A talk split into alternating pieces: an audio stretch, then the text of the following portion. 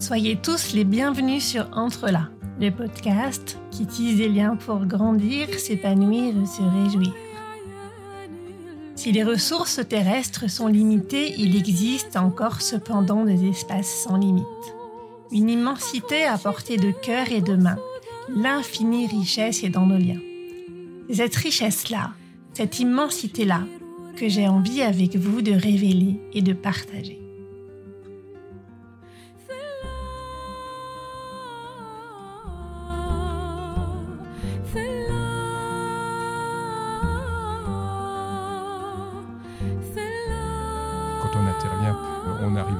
De fruits qu'en laissant faire la nature. On laisse faire la, flore ici, c'est des arbres. Il n'y a plus de nature euh, avec des, prés, des choses comme ça. C'est des arbres avec quelques, quelques animaux de la forêt, mais c'est 15 arbres à peu près à l'hectare de- d'espèces, c'est la diversité qui, s'érode, enfin qui s'érode, qui disparaît. Donc l'humain a favorisé et l'humain favorise des choses. Donc c'est toujours un peu ça, c'est de, c'est toujours entre ces deux pôles où on n'intervient pas du tout et pourquoi pas, et on intervient trop et, et ça va pas. Donc c'est à chacun de faire sa leçon. Donc s'il y a autonomie, c'est une autonomie euh, à chacun la sienne.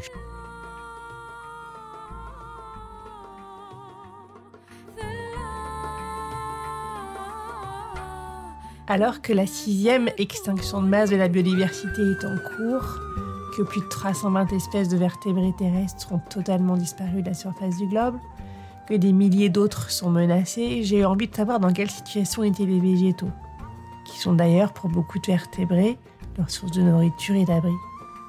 Et comment il conviendra d'agir avec eux? Les préserver du mieux qu'on peut, les aider à s'adapter, faire autrement? Pour répondre à cette question, j'interroge dans cet épisode Dominique Brochet. Dominique est botaniste, pépiniériste, spécialiste de plantes alpines. Quand j'étais enfant, il m'a fait découvrir en montagne, à ces altitudes où plus aucun arbre ne pousse, ces saxifrages, ces véronicas et autres fleurs minuscules qui poussent entre les pierres et semblent sortir de nulle part, alimentées par une source invisible à l'œil nu. Ces petites plantes semblaient tellement rares et fragiles. Comment étaient-elles arrivées si haut? De quoi vivaient-elles? Aller à leur rencontre nous donnait l'élan de poursuivre l'effort jusqu'au sommet. Le règne végétal est étonnant, car si les plantes ne se meuvent pas d'elles-mêmes, elles voyagent et se déplacent autrement. Ainsi, les conifères sont montés en altitude quand les arbres à feuilles caduques se sont multipliés tellement qu'ils n'avaient plus de place en plaine. Nos déplacements et notre intervention humaine, consciente ou pas, ont accéléré le phénomène pour le meilleur et pour le pire. Le réchauffement climatique s'amplifiant, faut-il préserver au maximum les plantes qui ont peuplé les jardins, les prairies et les bois de nos grands-parents? Alors que Gilles Clément préfaçait le livre de Dominique consacré aux plantes indigènes en affirmant que les plantes indigènes n'existaient pas, une autre question, une toute autre question s'est posée. Cette préservation à tout prix a-t-elle un sens? Il ne s'agit pas du tout de nier l'impact qui peut être très négatif de l'action humaine sur la nature, mais de porter un autre regard pour agir autrement de faire un pas de côté, comme l'épisode 22 vous le proposait. Les migrations sont l'eau de tout organisme, être et population vivante. Les races furent notre norme, parce que ces groupes restaient entre eux. Maintenant que tout bouge plus vite, les végétaux s'hybrident plus vite également. La situation est très différente selon les régions du monde. Il y a celles où les populations locales ont été préservées grâce aux barrages naturels, comme dans les îles ou en Afrique du Sud. Il y a celles où des milliers de plantes de toutes sortes ont été importées depuis des siècles, et où la notion d'espèce endémique a peu de sens, mais où il s'agit plutôt de protéger flore et faune d'une trop forte standardisation et d'un trop plein d'artificialisation. Il y a des régions, en Afrique centrale, au Brésil par exemple, qui souffrent autrement plus du réchauffement climatique ou de la déforestation. Et c'est un tout autre problème. Plutôt que d'apporter une énième théorie, Dominique Brochet partage le regard concret d'un amoureux des jardins qui les a beaucoup pratiqués, depuis sa région natale en Champagne, près de Reims et des vignes, jusque dans les Alpes, où il a fait un grand tour de savoir, entre autres. C'est à partir de ce regard localisé qu'il s'exprime pour nous inviter à renouer avec le végétal, à observer et à pratiquer, à jardiner, à échanger des graines, à partager encore. Cher auditeur, cet épisode est pour toi. Entre là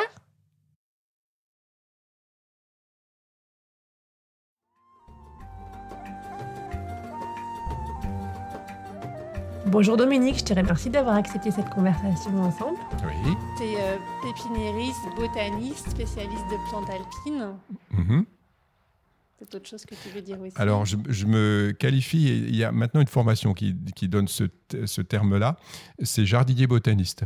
Donc, un peu à cheval sur, euh, sur deux montures, un peu comme Bénur, hein, euh, sur la botanique qui est quand même euh, quelque chose qui, qui touche aux plantes, évidemment, au monde du végétal, donc c'est large, et le pépiniériste qui n'est qu'une option finalement du botaniste. Donc, je suis un ou botaniste option pépinière. euh, voilà, on pourrait mettre comme ça, ouais. Et déjà, du coup, un homme de lien et de pont. Euh, oui, oui, oui, oui. euh, D'autant plus, je suis fils de vigneron, donc euh, là aussi il y a de la botanique, mais j'ai pas voulu rester dans, dans cette branche juste de la viticulture. Elle me semblait un petit peu courte. Donc effectivement, j'aurais pu être forestier aussi, j'aurais pu être berger, enfin tout ce qui est un peu dans la nature et lié aux plantes. Mais j'aime bien les animaux, mais je les connais moi. On va parler que de plantes de toute façon aujourd'hui, je crois. On va parler ensemble aujourd'hui de notre lien avec le monde végétal. Comment est-ce qu'on coévolue avec les végétales? Ou euh, qu'est-ce qu'on fait aujourd'hui de la biodiversité? Est-ce qu'on la protège? Comment est-ce qu'on la développe ou pas au moment où on vit d'importants dérèglements climatiques qui ont des influences aussi importantes sur le, sur le végétal? Et puis, euh, quel est notre lien avec le monde végétal qui a, sans qu'on s'en rende toujours compte, une influence certaine sur nous, sur notre mode de vie, sur notre bonheur ou pas? Oui, alors euh, l'humain est arrivé à un moment donné, on l'a qualifié d'humain, mais moi je, je me trouve un peu du monde animal, justement opposé au monde végétal, ce qui, euh, ça ne s'oppose pas parce qu'il y a, y a une frontière qui est ténue à un moment donné entre l'amibe euh, qui est végétal ou l'amibe qui est animal.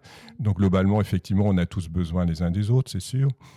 Moi, je- c'est plus le végétal et plus le végétal du jardin. Étant jardinier, c'est dans mon jardin que je me suis peut-être euh, penché un peu plus sur la nature en disant que le jardin, quand on ouvre la porte, derrière, il y a la nature. Et que- quelle différence il y a? Alors, étant par exemple fils de vigneron, euh, nous, quand on ouvrait notre porte de jardin, il n'y avait que des vignes. Donc, en fait, la nature, c'était que des vignes. Sauf que dans les vignes, on s'est aperçu surtout dans les années 60-70 qu'il n'y avait plus beaucoup de nature.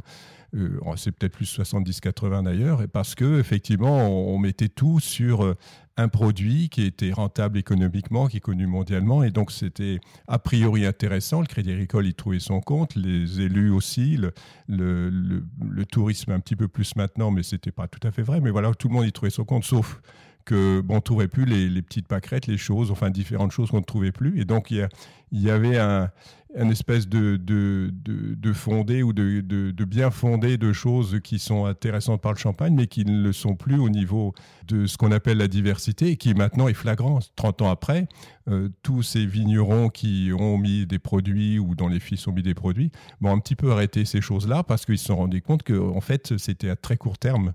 Quand on a un peu l'argent en, ligne de, mire, ben, l'argent ça n'existe pas, c'est du papier avec des choses dessus. Or c'est effectivement des richesses qu'on doit avoir. La richesse économique n'est pas inintéressante, mais la richesse d'une diversité est évid- évidemment plus intéressante, mais à long terme. Elle est... Donc c'est ce long terme, moi, qui m'intéresse plus que les fractures aussi, ou les, frontières surtout, entre le monde du jardin, le monde du vignoble, le- le- entre celui qui fait son vin et celui qui le consomme. Tout ça est, évidemment intéressant et, existe depuis toujours, mais c'est toujours entre effectivement un peu les liens entre les deux qui sont intéressants. Celui qui fait son vin, qui commence à s'intéresser au vin, il va, il va le faire mieux, surtout s'il en fait petite dose. Et puis celui qui le consomme, il va essayer de consommer du vin, puis peut-être essayer de faire son vin ou essayer de faire son fromage. Et la relation euh, client-producteur est intéressante, mais il faut éclater un peu ça, que chacun essaye de, faire de tirer un, lien vers l'autre. Donc c'est un peu l'objet de, de certains de mes bouquins, ou enfin l'objet, peut-être pas l'objet, mais en tout cas derrière, il y a un peu ça, il y a d'éclater un peu les, les, frontières un peu entre les, entre les gens. Alors, quel regard tu portes sur la biodiversité? Tu nous as parlé de ces endroits où il y avait que des vignes ou que du jardin et de la pelouse, par exemple. Alors, si nos pratiques érodent la biodiversité, est-ce que quand elle change, on arrive à la restaurer? Qu'est-ce qui se passe? Alors, euh, ouais, on est bientôt 8 milliards. Il y, a, un vrai souci, effectivement, on doit, on doit quand même euh, avoir un objectif commun, alors soit dans une région, soit dans un groupe, soit sur un syndicat, une corporation, soit c'est des normes d'appellation, c'est lié d'ailleurs à des climats. Les religions peuvent avoir lieu dans un endroit et pas dans l'autre, euh, on peut interdire l'alcool et l'obliger. Enfin, donc euh, ça veut dire que autant de, autant de jardins, autant de climats, peut-être pas, mais il y a quand même des, des grands milieux qui, vont se déterminer en milieu un peu plus court, un peu, un peu plus étroit. Donc euh, ici, on est un endroit euh, administrativement qui est, rigolo parce qu'on est à la frontière de trois régions et, maintenant les régions sont énormes en France. La région Île-de-France, la région Hauts-de-France et la région euh, Champagne, enfin c'est pas Champagne-Ardenne, Grand Est, donc en gros entre Strasbourg, Lille et Paris. Et, donc oui, c'est intéressant de fédérer parce que pour l'Europe c'est le bon niveau, mais pour euh, l'écologie c'est pas du tout le bon niveau. Moi quand je, me sens, quand on me dit de quelle région vous êtes, le, Grand Est me va assez bien au niveau climatique. À partir de Reims, on trouve une, des contextes climatiques qui sont un tout petit peu plus continentales, donc un peu plus froid l'hiver, un petit peu plus chaud l'été. Tout ça euh, est peut-être contesté, mais globalement, on a des amplitudes thermiques et hygrométriques qui sont plus fortes. Et donc, jusqu'à Strasbourg, on a une cohérence qui, qui, va arriver sur la forêt, sur les vignobles, sur euh, l'élevage de telle vache ou telle chèvre et pas de telle autre culture. Donc, c'est intéressant d'avoir ces grandes régions. Donc, globalement, je ne conteste pas les frontières, mais, mais on, on, quelquefois, on se trompe dans ces groupes ou dans ces frontières en disant, voilà, euh, je, je pense par exemple à des plantes protégées qui vont être des plantes protégées au niveau français, mais pas au niveau européen. Alors elle va être très abondante en Italie, mais elle est quasiment en bout de route chez nous, parce qu'au niveau climatique, elle n'a pas été plus loin. Elle est protégée chez nous et très, euh, très visible, ou très, on, la rencontre assez facilement en Italie quel intérêt d'aller euh, Oui, c'est intéressant, mais c'est un, un, peu étrange. On, a des plantes qui sont euh, donc en Champagne, par exemple, on a un géranium qui, qui est alors un vrai géranium qui est, qui est protégé et qu'on va trouver beaucoup dans le Jura. Donc on n'a absolument pas le droit de le cultiver chez nous. Et c'est ce qui est étrange, c'est que cette plante-là, du coup, avec cette protection qu'on a sur elle, une interdiction, on, ne permet pas de la développer, alors que si le réchauffement climatique la favorise, pourquoi pas, la développer, pourquoi pas la développer? Mais on a des normes, des décrets, des lois qui, qui sont historiquement euh, fondée, sauf que le réchauffement climatique, par exemple, nous impose actuellement de revoir tout ça très très vite parce que le réchauffement nous impose de, laisser venir peut-être des Méditerranéens plus facilement et peut-être de laisser mourir celle de, celle de l'étage alpin. Et je, ça me dérange beaucoup parce que je suis fan de plantes alpines, mais la plupart de ces plantes sont condamnées. C'est plus la peine, c'est trop tard. Dans, la, dans le mot écologie ou dans le terme écologie, il y a pragmatisme aussi. C'est pas la peine de se battre contre des choses qui ne servent à rien ou qui, ou qui sont perdues. Alors voilà, les plantes alpines, par exemple, bah, effectivement, celles qui poussent au-delà de 3000 mètres, elles n'auront pas le temps d'avoir des cailloux. La neige va fondre. Les cailloux, d'ailleurs, vont apparaître de plus en plus, de plus en plus secs, et on va se trouver avec des milieux qui sont des milieux, des, comme les montagnes méditerranéennes, beaucoup plus sèches. Et donc, euh, aller, aller protéger des plantes alpines, voilà, c'est toutes ces normes, ces lois, ces décrets sont pas pour le jardinier qui est forcément un petit peu révolutionnaire, qui est un peu anarchiste. Elles, elles sont pas bonnes. Donc il faudrait que chaque jardinier, l'exemple du jardin est un, est un endroit magnifique puisque c'est un endroit où on a le droit de faire ce qu'on veut, notamment d'utiliser les désherbants qu'on veut ou presque. C'est en train d'évoluer un peu, de faire n'importe quoi alors qu'en dessous, au-dessus, euh, ça ne vous appartient pas, aussi bien l'air que l'eau. Donc voilà, tout est contestable et pour autant à chacun de faire son expérience. C'est un peu ça, moi, mon truc, de faire son expérience dans son jardin. Et quand on n'a pas de jardin, ben évidemment, de s'agripper à des gens qui en ont et de pratiquer le jardinage plus que pratiquer la langue de l'écologie ou de choses comme ça. Alors, est-ce que tu peux nous expliquer en quoi il y a des plantes qui sont protégées? Tu m'as parlé de liste noire, de liste rouge. En fait, ces plantes, elles ont été protégées pour qu'elles disparaissent pas trop vite ou pour qu'on mette pas n'importe quoi n'importe où? Oui, c'est ça. Les, listes rouges euh, concernent des plantes qui ont une grande valeur qu'on qualifie de patrimoniale. On a certainement des plantes qui sont très peu très peu visibles et qui peuvent peut-être aussi être très rares. Bon, en général, d'ailleurs, euh, ces, plantes, elles ne sont pas forcément d'intérêt, euh, euh, comment dire, horticole ou, esthétique important. Il y a aussi des plantes qui sont, qui sont rares parce que, encore une fois, le réchauffement climatique fait que. Le réchauffement climatique, c'est un effet, effectivement, des humains. C'est évidemment nous qui sommes responsables, mais de toute façon, notre, comment dire, notre démographie sur certaines régions de la planète font que, de toute façon, même si on faisait au mieux, on est devenu très nombreux et, et important par nos impacts.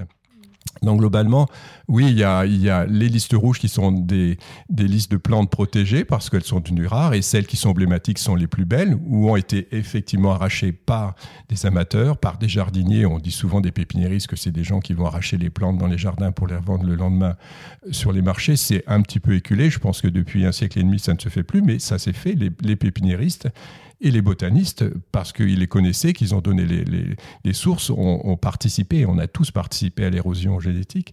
Maintenant, les listes rouges, euh, encore une fois, suivant les régions, ne euh, sont pas les mêmes. Une plante qui n'aurait pas beaucoup d'intérêt emblématique et, qui serait euh, très courante, on va dire, c'est une, une, cochonnerie. Donc, c'est ce qu'on appelle. alors, une cochonnerie, c'est une plante invasive. On parle beaucoup de plantes invasives. Donc, on, on fait des listes noires maintenant. Alors, quand je dis maintenant, ça fait quasiment un siècle. Les, les Américains ont peut-être été les premiers à faire. surtout dans les îles, on fait les, les, Néo-Zélandais, évidemment. C'était des plantes qui prenaient un peu la place des plantes Alors, qui prenaient la place, tout à fait. L'endémisme était mis à mal. Alors, plus l'endémisme est fort, plus évidemment on veut le protéger, parce que pour, mm. au niveau des scientifiques, en tout cas, c'est intéressant. Les scientifiques de ces régions-là ont donné le ton quelque part maintenant, eh, habitant tous sur la même planète, est-ce que c'est durable aussi de dire on veut pas ça et ça? Néo-zélandais, australien, l'ancien Gondwana, africain du Sud, alors tout ça c'est effectivement une, flore qui est spécifique, mais qui est déjà entre l'Afrique du Sud et l'Australie, il y a un grand monde. Mais est-ce qu'on n'est pas tous sur la même planète? Est-ce que tout ça n'est pas un petit peu lié à quelque chose d'éphémère ou un peu sans, idée, sachant les problèmes qu'on a maintenant de réchauffement, de vie, de survie? Voilà, si je me pose la question, effectivement, les listes rouges, listes noires, ça, ça ressemble un peu à des partis politiques hein, quand même. C'est que jamais que de l'immigration finalement. Est-ce qu'il faut fermer les frontières? Est-ce qu'il faut laisser la planète à tout le monde pour, pour garder le potentiel à tout le monde? C'est ce dont on parle finalement. C'est toujours un peu ça. Oui, c'est intéressant de voir le parallèle avec le, côté humain, parce qu'on a ou, des migrations animales, parce que effectivement, si on pense à des migrations végétales dans cet ordre-là, on voit les choses un petit peu différemment. Ton idée, c'est de dire, ben, on, a voulu faire euh, du local, euh, garder des plantes endémiques pour garder une certaine biodiversité, pour garder un certain patrimoine euh, végétal qui irait peut-être avec aussi un patrimoine avec la terre qui est autour, avec les animaux qui vivent autour, donc garder une certaine certain écosystème. Et puis mhm. peut-être que finalement, euh, à l'aune notamment du réchauffement climatique, ça tient plus. C'est un peu ben, le, le, certain, il faudrait déjà le qualifier euh, ou le quantifier, ce qui est compliqué parce que justement le mot certain, euh, qui est un, un, bizarre mot parce qu'il veut dire à peu près l'inverse de ce que ça veut dire. Mais c'est effectivement, c'est on est dans un monde incertain, donc certifier, ça c'est une plante de chez nous, ça ça le dépasse, c'est la limite du ridicule. Je pense qu'on en, on en fera avant 10 ans. Je peux donner un, quelques exemples en fait de plantes qu'on croit complètement de chez nous qui ne le sont pas du tout. Oui, bah, complètement d'ailleurs Tout ce qu'on appelle les plantes méditerranéennes, qu'on voit sur la côte d'Azur, sont des plantes qui ont été amenées par les Anglais pour leur jardin anglais, pour leur plaisir anglais. Les Anglais ont inventé le football, l'alpinisme, la côte d'Azur, enfin, et sont des grands clients à vin, donc c'est des gens euh, fantastiques. Mais quelque part, la côte d'Azur, c'est une, une affaire de, plantes. Alors les, palmiers, il y en a un qui serait euh, indigène, mais qui ne l'est plus puisqu'il il, a, disparu. Mais tous ces bougainvilliers, lauriers roses euh, sont pas du tout là. Ils sont d'origine subtropicale. Comme quoi, le réchauffement climatique, c'est pas nouveau. Et les plantes méditerranéennes en vrai, les gens ne les connaissent pas sur la Méditerranée. C'est des petites plantes souvent qui sont liées au maquis, la garrigue, à des milieux qui c'est absolument pas spectaculaire. Alors on connaît un peu les cystes, on connaît un peu la lavande, le romarin. Mais euh, dans mon bouquin, je parle beaucoup de plantes méditerranéennes que les Méditerranéens ne connaissent pas. Et on a une île qui est formidable pour ça, c'est que on parle d'endémisme. Hein, mais si on n'avait pas les Corses, on aurait un taux d'endémisme qui serait voisin à peu près d'un pour 10 000 plantes. Avec les Corses, on a déjà 30 ou 40 endémiques. C'est à peu près 30 euh, fois l'équivalent de tout ce qu'on a sur le continent pratiquement. Donc la, Corse et voilà, est un bel exemple d'endémisme, euh, enfin de, taux d'endémisme important. Alors pour l'animal, je ne sais pas, mais il y a un petit peu. Mais pour le végétal, il y a des choses qu'on ne trouve qu'en Corse ou un peu quelquefois en Sardaigne, mais voilà. Donc c'est un milieu magnifique. Ce que tu dis là me rappelle une discussion qu'on avait eue en montant au Cré du Midi. On avait observé ce jour-là qu'un endroit qu'on connaissait bien, qui était fort joli, où il y avait, il me semble, des plantes que tu avais qualifiées d'endémiques. Tout avait été rasé pour euh, faire un tire-fesse qui montait jusqu'au cré du Midi. Est-ce qu'on était là face à des plantes endémiques qui ont disparu avec l'installation euh, des télésièges jusqu'en haut de la montagne ou est-ce que c'était autre chose? Pense que c'est effectivement un, petit peu erroné dans le sens où le, on a un vocabulaire qui nous envahit les oreilles un peu le cerveau. Sur le, la Haute-Savoie, il y a quelques endémiques, mais assez peu. Par contre, c'est des, plantes adaptées localement. Donc, c'est pas le niveau de l'endémisme, mais c'est évidemment très intéressant. Une plante qui est là depuis très longtemps, comment euh, comment dire, moi je vais faire une, alors je fais une piste de ski, je vais semer un autre mélange, je vais faire un, alpage, je vais pas du tout y mettre les plantes euh, qui sont avec les vaches depuis des siècles, mais je vais mettre un beau gazon, et puis là je vais mettre euh, des beaux géraniums comme il y a en Alsace. Et effectivement, au-delà du côté humoristique, euh, c'est effectivement quelque chose qui est problématique parce que si on multiplie chaque, chaque, cas de ces gens qui font des pistes de ski, chaque, chaque collectivité, on se trouve avec de moins en moins de choses qui sont faites avec des des, plantes et des milieux adaptés, encore une fois liés à la forêt, aux bûcherons, aux vaches. Et, de plus en plus, on laisse une, espèce. La majorité des choses deviennent pas naturelles et plus adaptées. C'est plutôt l'endémisme n'est pas forcément d'ailleurs quelque chose qui adapte, parce que quand des endémiques sont devenus très rares, c'est qu'elles sont inadaptées. Elles sont devenues rares. Alors effectivement, on a pu les arracher, mais en général, elles ne sont plus adaptées parce qu'elles ont une concurrence qui est faite par celles qu'on n'aime pas, des invasives, ou simplement par les autochtones. On a un réchauffement climatique qui fait que la forêt remonte. On a une forêt qui gagne en France et c'est plutôt une bonne chose par rapport au puits à carbone, donc ça, alléluia. Mais, mais effectivement, pour les pistes de ski, les responsables des collectivités, le ski s'arrête. Déjà, il n'y a plus de neige, euh, il y a des sapins. Donc c'est, tous ces problèmes sont imbriqués pratiquement et à chaque fois, on peut se poser la question à, qui ça fait de la peine ou, euh, ou, du tort et à qui ça sourit. Et effectivement, moi, je ne suis pas plus pour euh, celui qui fait euh, du ski que celui qui fait des vaches ou celui qui randonne à pied. Encore que j'ai quand même une petite préférence quand même, mais, mais euh, moi j'aime faire du ski, j'aime aller à, pied, pas avoir des pistes de ski, et, j'aime aussi manger euh, alors, du lait ou voilà, donc je pourrais ne pas consommer de lait ou de viande du tout. Donc je pense que tous les plaisirs sont là et la diversité c'est ça, c'est de garder tout. C'est quand une chose fait qu'elle elle, exclut complètement de la planète ou d'un endroit quelque chose qui n'existait pas, c'est dommage. On ne peut pas faire autrement, on le fait. Mais si on peut faire autrement, voilà. Je n'ai aucune recette, si ce n'est à chaque fois de, s'ouvrir, les, quand on se promène dans un jardin ou dans la nature, de s'ouvrir à tout ce qui peut le, façonner et de rester toujours curieux, aussi bien sur la machine, sur l'homme, sur l'animal, le, végétal celui qui, qui, gagne de l'argent, celui qui en gagne moins. tout, tout, est, tout, il faut être curieux de tout, je pense aussi. Est-ce que ça veut dire qu'une plante qui est adaptée, qui est là depuis longtemps, qui est adaptée au terrain, qui est adaptée au climat, elle va permettre que se développe autour d'elle un, un tas d'activités qui sont là depuis longtemps, donc tout est assez simple. Alors que si on veut mettre en place, parce qu'on estime qu'il faut, ou pour plein d'autres raisons, d'autres types de plantes, on va devoir utiliser des produits phytosanitaires et puis tout va être beaucoup moins simple. Alors, le, phytosanitaire, encore autre chose. Le phytosanitaire, au-delà, pour la plante alpine, au-delà de 1 mètre, on peut, on peut le qualifier de zéro. Je connais très peu d'alpagistes qui vont mettre du glyphosate Quoique, pour mettre, parce qu'ils ont beaucoup d'orties à l'entrée, mais ils n'en mettront tellement peu que c'est autant dire que c'est peanut. Par contre, les façons qu'on a eu de maîtriser le territoire font qu'on peut le contester. Encore une fois, on a eu dans les montagnes méditerranéennes, surtout dans le sud et dans l'est, mais un peu partout, mais peut-être. On a eu évidemment une prolifération d'élevage euh, de, moutons plus, euh, euh, plutôt de chèvres ensuite, et qui fait que effectivement la végétation a dû s'adapter, s'adapter à quasiment rien, alors qu'on avait des forêts méditerranéennes quasiment partout. Alors maintenant, qu'est-ce qui est dû aux chèvres? Qu'est-ce qui est dû au réchauffement climatique? Est-ce que les chèvres, effectivement, on les met parce qu'on est obligé de, de, toute façon de faire quelque chose dans ces régions? C'est toujours très compliqué. Les gens, les, arrières et grands-pères sont pas toujours là pour le raconter. Et c'est pour ça que d'ailleurs que les scientifiques doivent travailler. C'est pas tant, c'est pour, pour marquer un petit peu, pour savoir comment ça évolue. Effectivement, plutôt que de dire on bloque les statuts des plantes dans un océan endémique, on doit la protéger à tout prix. Bien sûr qu'on doit la protéger et de faire qu'elle soit pas arrachée. Mais quant à mettre effectivement à dire voilà, on ne veut pas de ces plantes qui viennent du Sud et on veut que celles qu'on a, nous, les plus belles, on les garde, c'est à la limite du caprice. Et la nature n'est pas faite de caprice du tout. Chez les botanistes, on a des intégristes, évidemment, qui souhaiteraient que dans notre assiette, il n'y ait rien d'autre que ce que, alors quoi, les Gaulois, les Celtes, les, avant quels euh, on a quand même vécu deux glaciations, quand je dis nous, les humains qui étions capables. Donc avant la première, déjà, il y avait beaucoup de choses qui avaient, qui avaient plus. Et donc tout, tout ça est un petit peu...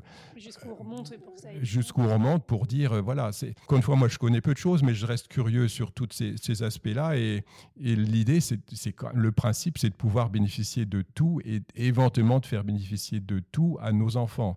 À nos petits-enfants, c'est compliqué. Même si on le voulait, on ne sait rien de ce qu'ils, vont avoir en termes de bénéfices et de, et de maléfices, en tout cas de, de problèmes. Quoi. Quand tu parles des, géraniums qui viennent d'Alda, c'est vrai qu'on a tous l'image d'Épinal, c'est à pas de Savoie d'ailleurs. Alors c'est la même région, effectivement. oui, du chalet savoyard avec tous ces géraniums autour, finalement, en fait, on s'aperçoit que quelles que soient les cultures, j'avais vu le cas avec les, robes kabyles, qu'on dit tellement kabyles. Puis en mhm. fait, ces robes kabyles, elles ont existé parce que des religieuses ont montré à des femmes des galons. Oui, oui c'est pas très très vieux. Tout est fruit de tissage, en fait, de métissage, de tissage, que ce mhm. soit la culture, les vêtements. Mais tu nous dis finalement les plantes aussi, c'est du métissage. À un moment donné, on a trouvé joli de mettre quelque chose là, mhm. puis c'est devenu, euh, c'est devenu local, alors qu'en fait, c'était pas du tout local. Oui. Alors quand je, je, parle des listes rouges, listes noires et des, des, migrations, alors d'humains ou pas, du, du sud vers le nord, on aura peut-être à remigrer du nord vers le sud. Pour l'instant, effectivement, on migre vers le nord. On, se trouve toujours avec, euh, avec quelque chose où nos comportements d'humains comment dire, personnellement et en groupe, ne sont jamais que des comportements d'animaux. Il faut jamais perdre de vie que nous sommes, on est des animaux, même si le scientifique dit voilà, on doit faire ça parce que on va perdre quelque chose. C'est quelque part, mais et, derrière, je vais demander un décret, c'est-à-dire que le que l'exécutif, enfin que le, le législatif s'empare de ça pour faire des listes. Oui, moi je, suis assez pour, mais je suis aussi contre parce que c'est un petit peu ridicule en, fonction de quoi. Donc il faudrait que ces listes soient revues tous les ans. Or, on a des listes qui font que certaines plantes n'existent plus, tout, plus du tout, ou d'autres euh, qu'on pensait rares, en fait, euh, ont rebondi, sont revenus. Et je pense au, géranium. Le géranium, alors euh, Gaël, tu ne le sais peut-être pas, mais le géranium, c'est d'Afrique du Sud. Tous les géraniums viennent d'Afrique du Sud. Donc c'est quelque chose qui est très récent. L'Afrique du Sud, on connaît alors depuis allez, 500 ans à peu près, ça fait 300 ans qu'on remplit nos jardinières, peut-être pas d'ailleurs, les jardinières ne pas exister, mais, mais depuis 150 ans, la flore d'Afrique du Sud est quelque chose de magnifique parce qu'elle est bloquée par tous ces, déserts et l'Afrique équatoriale qui fait qu'elle elle est, là il y a un taux d'endémisme très important et c'est plutôt là-dessus que qu'on pourrait euh, imaginer des paradis qui ne seront peut-être pas perdus si on les protège. Qu'on protège l'Afrique du Sud, et les, Africains du Sud le font beaucoup maintenant, ils ont un taux d'endémisme qui est important. Effectivement, on ne peut pas se comporter en, Afrique du Sud comme on se comporte dans la Beauce ou la Brie, où il n'y a, a, rien. Voilà, on peut cultiver beaucoup de choses.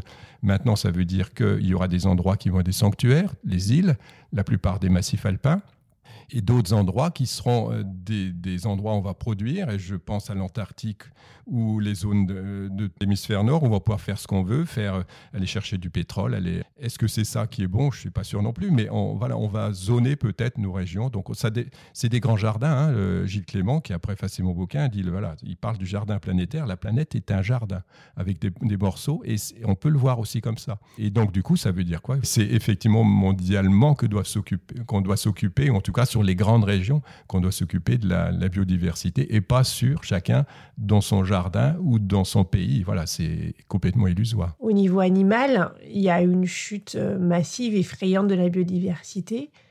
Au niveau végétal, ça donne quoi? Est-ce qu'on a les mêmes tendances? Je suis pas sûr que ce soit effrayant. On, a, on, on, qualifie encore effrayé. C'est pas ça. D'ailleurs, ça n'effraie personne puisque personne ne court dans la rue dans tous les sens. Et, je pense que c'est pas effrayant. Il y a pas mal de choses qu'on revoit un peu plus parce qu'on observe plus, parce qu'on va chercher. Il y a d'ailleurs des insectes qu'on ne connaissait pas et qu'on va connaître ou qui vont disparaître. La, diversité, elle, elle, se fera en fonction, même l'humain en en fait partie. Je veux dire, la, nature n'a pas d'envie, il n'y a pas de vide, ça, ça, se bouche avec des choses. Donc effectivement, on, on va peut-être perdre des choses, mais forcément, il y aura des choses nouvelles. Maintenant, l'autre discours, c'est de dire est-ce que l'humain peut se permettre de dire on va faire tout ce qui nous intéresse avec, avec des hybridations, des manipulations génétiques? Les manipulations, on les fait depuis des siècles et des siècles, mais on, peut le faire maintenant. Et voilà, est-ce que c'est souhaitable? Ça veut dire que certains vont penser pour nous, en dire on va faire ça dans tel climat, telle région, et on va, on va, on va adapter. On est en train d'adapter, on va avoir moins de maïs, je l'espère en tout cas, plus de sorgho. Maintenant, les sorgho, on va les rendre plus intéressantes pour notre façon de cultiver, nos façons de manger, nos façons de boire. Et donc, les humains ont toujours un peu adapté. Et la diversité qu'on est en train de découvrir, c'est celle de, la terre, du sol, de toute la microfaune et microflore et, micro entre les deux parce qu'il y a pas mal de choses. Et c'est quand même là-dessus que se joue.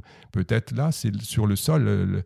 Le, haut est intéressant, spectaculaire et beau et on le voit, mais le bas, c'est là qu'on va avoir un souci. Donc dans tout ce qu'on va faire sur, à force de grignoter la terre pour mettre des produits, pour faire, euh, pour faire des usines, pour aller chercher du pétrole, pour faire des pistes de ski, quand on en arrive à grignoter la terre, c'est encore pire. Là où j'ai peur, c'est effectivement de, de dire bon, on va ouvrir finalement des mines effectivement euh, dans l'Antarctique, faire des choses, aller chercher pour consommer du charbon, du pétrole.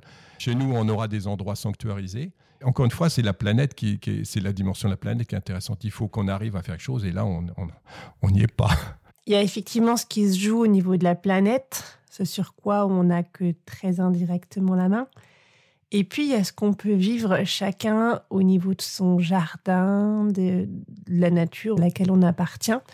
Si on prend, si on réduit en fait maintenant notre focale à, ce microcosme, quelles sont les bonnes attitudes, à ton avis, qu'on peut avoir pour euh, se réjouir et que tout aille pour le mieux? Qu'est-ce que tu recommandes? Bah, on a tous intérêt à, s'entendre bien. Maintenant, les intérêts sont différents suivant ce dont on a manqué, euh, soit une génération avant, soit, soit dans sa jeunesse. donc, on, cherche toujours ce qu'on n'a pas ou ce qu'on n'a pas eu.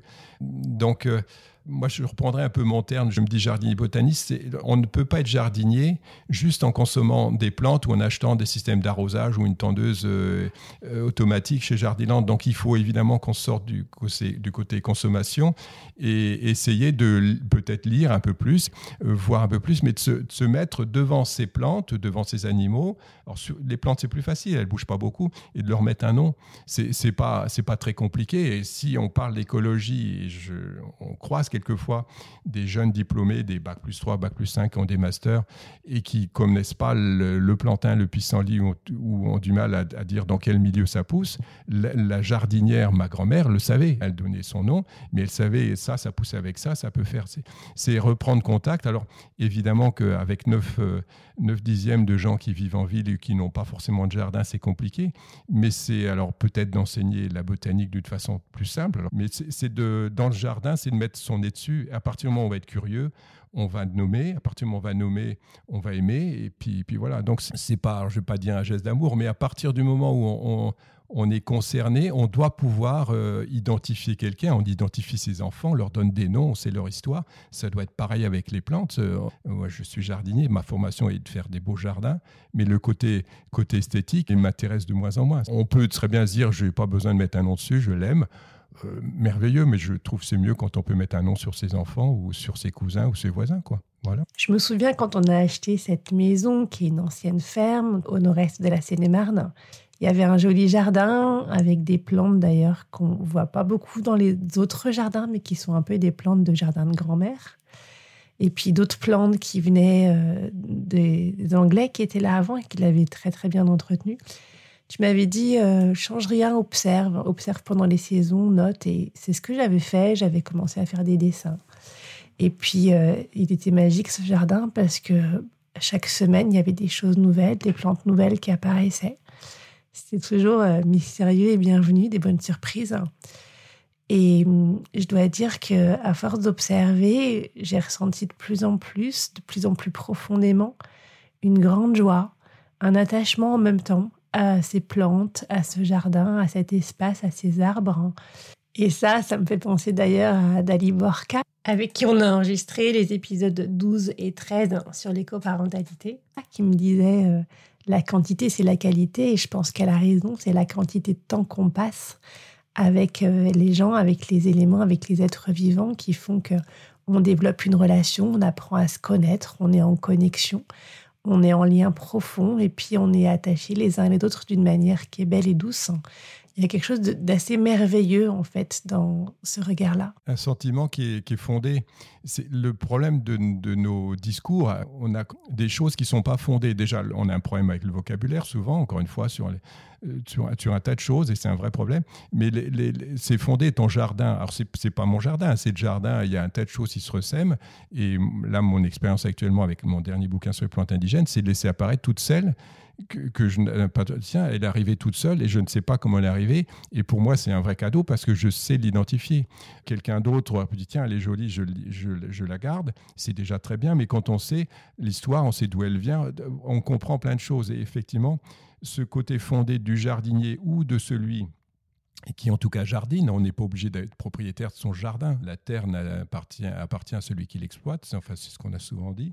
Et donc, tout le monde devrait pouvoir jardiner. Alors, c'est pas euh, doit jardiner, c'est pas de mettre tout le monde à la campagne, hein, mais c'est, on ne peut parler, à mon avis, d'écologie que si on connaît un peu le, monde des plantes et de biodiversité si on est un peu dans son jardin. Si ce n'est qu'une démarche intellectuelle, elle, n'est, elle est rarement fondée. Et, et je pense que notre monde de manque de fondation parce qu'encore une fois, on n'a pas tous les moyens euh, techniques, économiques d'être euh, les pieds dans le jardin ou d'être dans la nature. Moi, je, suis un rural complet, je suis même euh, un petit peu, j'aime être loin de tout être au milieu des plantes. Donc voilà, ce côté fondé. Alors, je parlais d'enseignement botanique, c'est, c'est, ça suffit pas, si ce n'est pas des parents. Au niveau de l'enseignement du début, on devrait enseigner, enseigner ou en tout cas partager plus ces émotions de jardin dans la nature les animaux, le, comment dire, le, dauphin, la baleine, le panda sont les, alors les dinosaures aussi hein, d'ailleurs pour les enfants, mais les dinosaures on n'en trouvera plus beaucoup, mais sont des, sont des, animaux emblématiques. On devrait sortir un peu de ces, schémas aussi, de, donner aux enfants des choses qui sont un petit peu plus transversales, un peu plus larges sur, ben oui, alors il y a le pâquerette, les roses, d'aller un petit peu plus loin. Bon là, je, suis carrément dans, voilà, dans mon monde, donc je, rêve un peu. Mais je pense que c'est de fonder un peu sur euh, ces principes, sur des choses qu'on vit soi-même et après on les élargit, plutôt que d'avoir des principes qui sont simplement des principes qu'on a compilés euh, un peu partout. Quoi. Mm. Le philosophe le disait, hein, il faut cultiver son jardin quand même. Le jardin, c'est aussi euh, une forme d'autonomie possible hein, avec ce qu'on fait pousser et puis en fait, quand on plante une graine qui devient un arbre fruitier euh, qui fait euh, des milliers de pommes, en fait, il n'y a pas beaucoup de produits financiers qui aient une telle profitabilité. Donc, c'est assez énorme. Donc, on peut se nourrir en partie avec son jardin. Et puis, euh, on voit aussi l'impact de ce qu'on fait, de ce qui se passe, parce qu'il y a des choses qu'on ne fait pas et qui se produisent. C'est assez agréable. Et donc, il y a un certain chemin possible, peut-être, par le jardin en lien avec ses voisins, etc., vers l'autonomie. Qu'est-ce que tu en penses? Qu'est-ce que tu as envie de nous dire dessus? Qui nous nourrit, évidemment, ne peut pas venir que du jardin, donc on a besoin des uns des autres, donc c'est une première leçon. Donc l'autonomie complète n'est pas possible, même si dans notre nouvelle maison, on a notre, eau, notre assainissement, on va avoir notre photovoltaïque, il y a un peu du, miel pas très loin, enfin, on a l'autonomie, mais c'est du domaine un peu du caprice, d'une spéculation, on a besoin des uns des autres, et c'est là-dessus que qu'on ne pourra que progresser. C'est autour de chez soi, sans faire du mondial, du global, et puis un peu élargir à chaque fois. Je pense à chaque fois, c'est de repartir du bas ou d'autour de chez soi. Quand on intervient, euh, on arrive à avoir plus de fruits qu'en laissant faire la nature. On laisse faire la, flore ici, c'est des arbres. il n'y a plus de nature euh, euh, avec des, des prés, des choses comme ça. C'est des arbres avec quelques et quelques animaux de la forêt, mais c'est 15 arbres à peu près à l'hectare d'espèces, c'est la diversité qui, qui s'érode, enfin qui s'érode, qui disparaît. Donc l'humain a favorisé et l'humain favorise des choses. Donc c'est toujours un peu ça, c'est de, toujours entre ces deux pôles où on n'intervient pas du tout et pourquoi pas, et on intervient trop et, ça va pas. Donc c'est à chacun de faire sa leçon. Donc s'il y a autonomie, c'est une autonomie euh, à, chacun la sienne et à chacun de voir, mais toujours en pensant un peu autour de chez soi, plutôt qu'en en pensant peut-être à, à l'Amazonie, c'est de, penser à celui qui est à côté et de lui dire je vais lui donner des graines, je vais lui donner un conseil.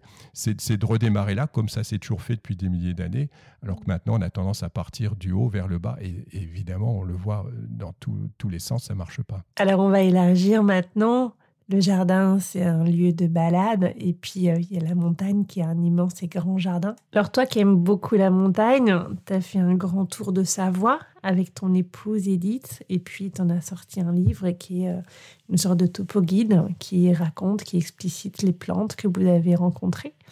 Qu'est-ce que tu as gardé de cette belle expérience? C'est une bonne question parce qu'effectivement, à force d'écrire ce bouquin, c'était faire un tour des. faire la à pied les jardins botaniques alpins des Alpes. C'est ce qu'on a fait. Donc de partir de Samoins, pour ceux qui savent, c'est dans le Chablais, Faucigny, le Petit Saint-Bernard, le col du Mont-Cenis, donc qui est euh, là au-dessus de Suse, entre la France et l'Italie, et de finir Lotaré. Donc c'était déjà un beau périple. Et je pensais faire quelque chose de très alpin, très euh, sur la conservation. C'est un projet de bouquin qui arrivera après. Et puis de, ça, en regardant la Savoie, je me suis dit, tiens, mais on va faire plutôt un tour de la Savoie. Il y a moyen de ne pas descendre en dessous de 2000 mètres, donc d'être au-delà de, de, ce que les humains font, à part quelques pistes de ski, et de rester à l'étage alpin, c'est-à-dire à, l'étage de la flore alpine, à l'étage où il n'y a pas de produits phytosanitaires, où il n'y a pas de maïs, d'ensileuse, de, de tracteurs. Il y a peut-être euh, quelques vaches qui sont, qui sont euh, nourries ou qui sont traites parce qu'il y a des tracteurs qui viennent, mais enfin, c'est très peu de choses. Et donc, on a fait ça. Et à la fin du compte, euh, ce qui me reste, c'est effectivement cette flore que je connaissais, qui, me, moi, me semble pas plus en perdition qu'il y a 30 ans, euh, plutôt mieux. Euh, en tout cas, on a redressé, il y a beaucoup de choses qui sont mises en place au niveau des, locaux, au niveau des touristes, au niveau des, des, paysans. Il y a beaucoup de choses qui sont mises en place qui marchent assez bien. maintenant, ce qui me reste, c'est quand même ces gens qui tiennent les refuges, ces humains qui vivent là-haut, qui vivent comment dire, de, pas grand-chose. Ils ont soit des chèvres, soit des moutons, soit des vaches suivant qu'on est dans le Beaufortin, dans la Maurienne. Et ça, c'est intéressant. Chaque, la Savoie est, fait de plein de petits pays. Donc ça m'a intéressé, moi qui, qui suis euh, du Grand Est européen. On peut à chaque fois diviser des petites régions où tout marche bien.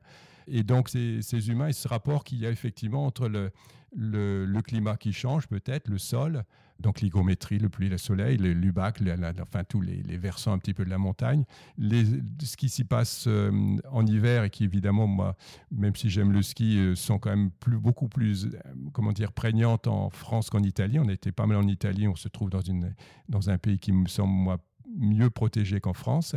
Mais c'est encore une fois l'humain. Encore une fois, les pistes, je ne les critique pas, ça fait vivre beaucoup de gens.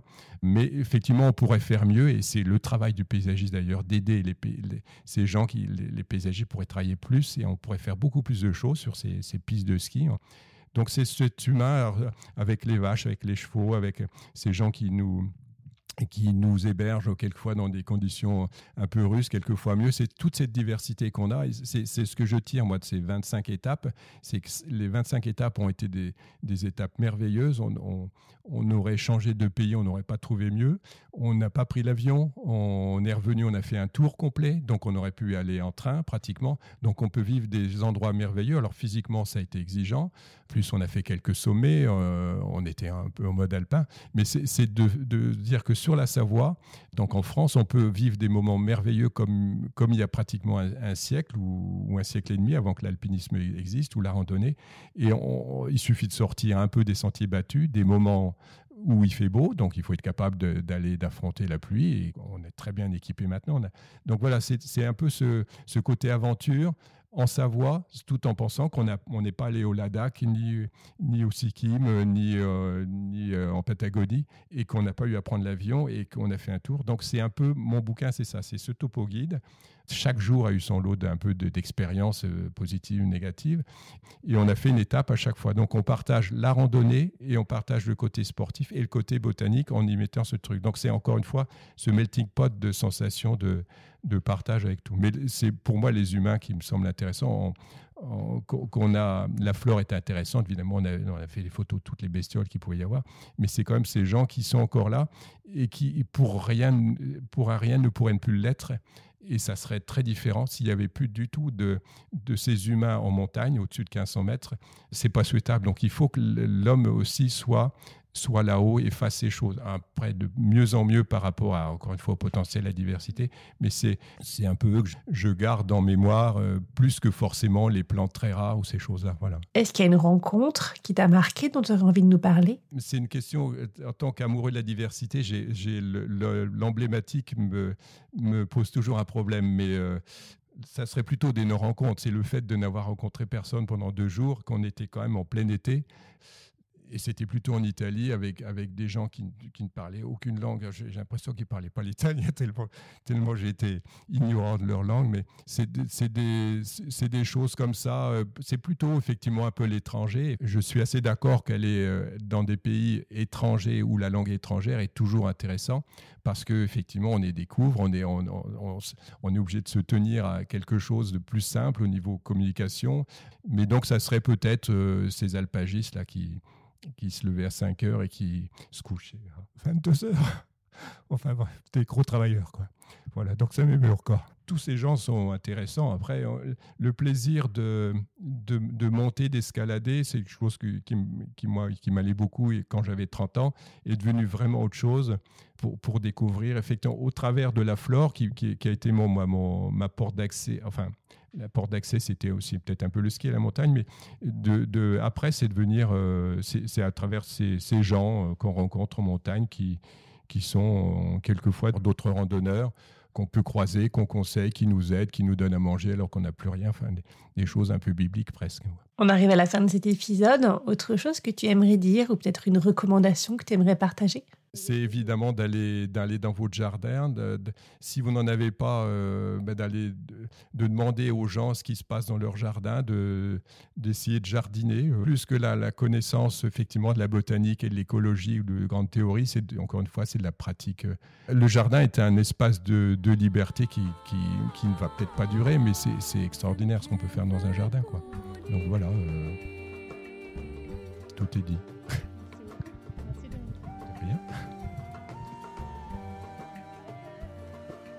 Si vous voulez en savoir plus, contactez Dominique, lire ses livres. Vous trouverez, comme d'habitude, toutes les informations en bas de la description de cet épisode.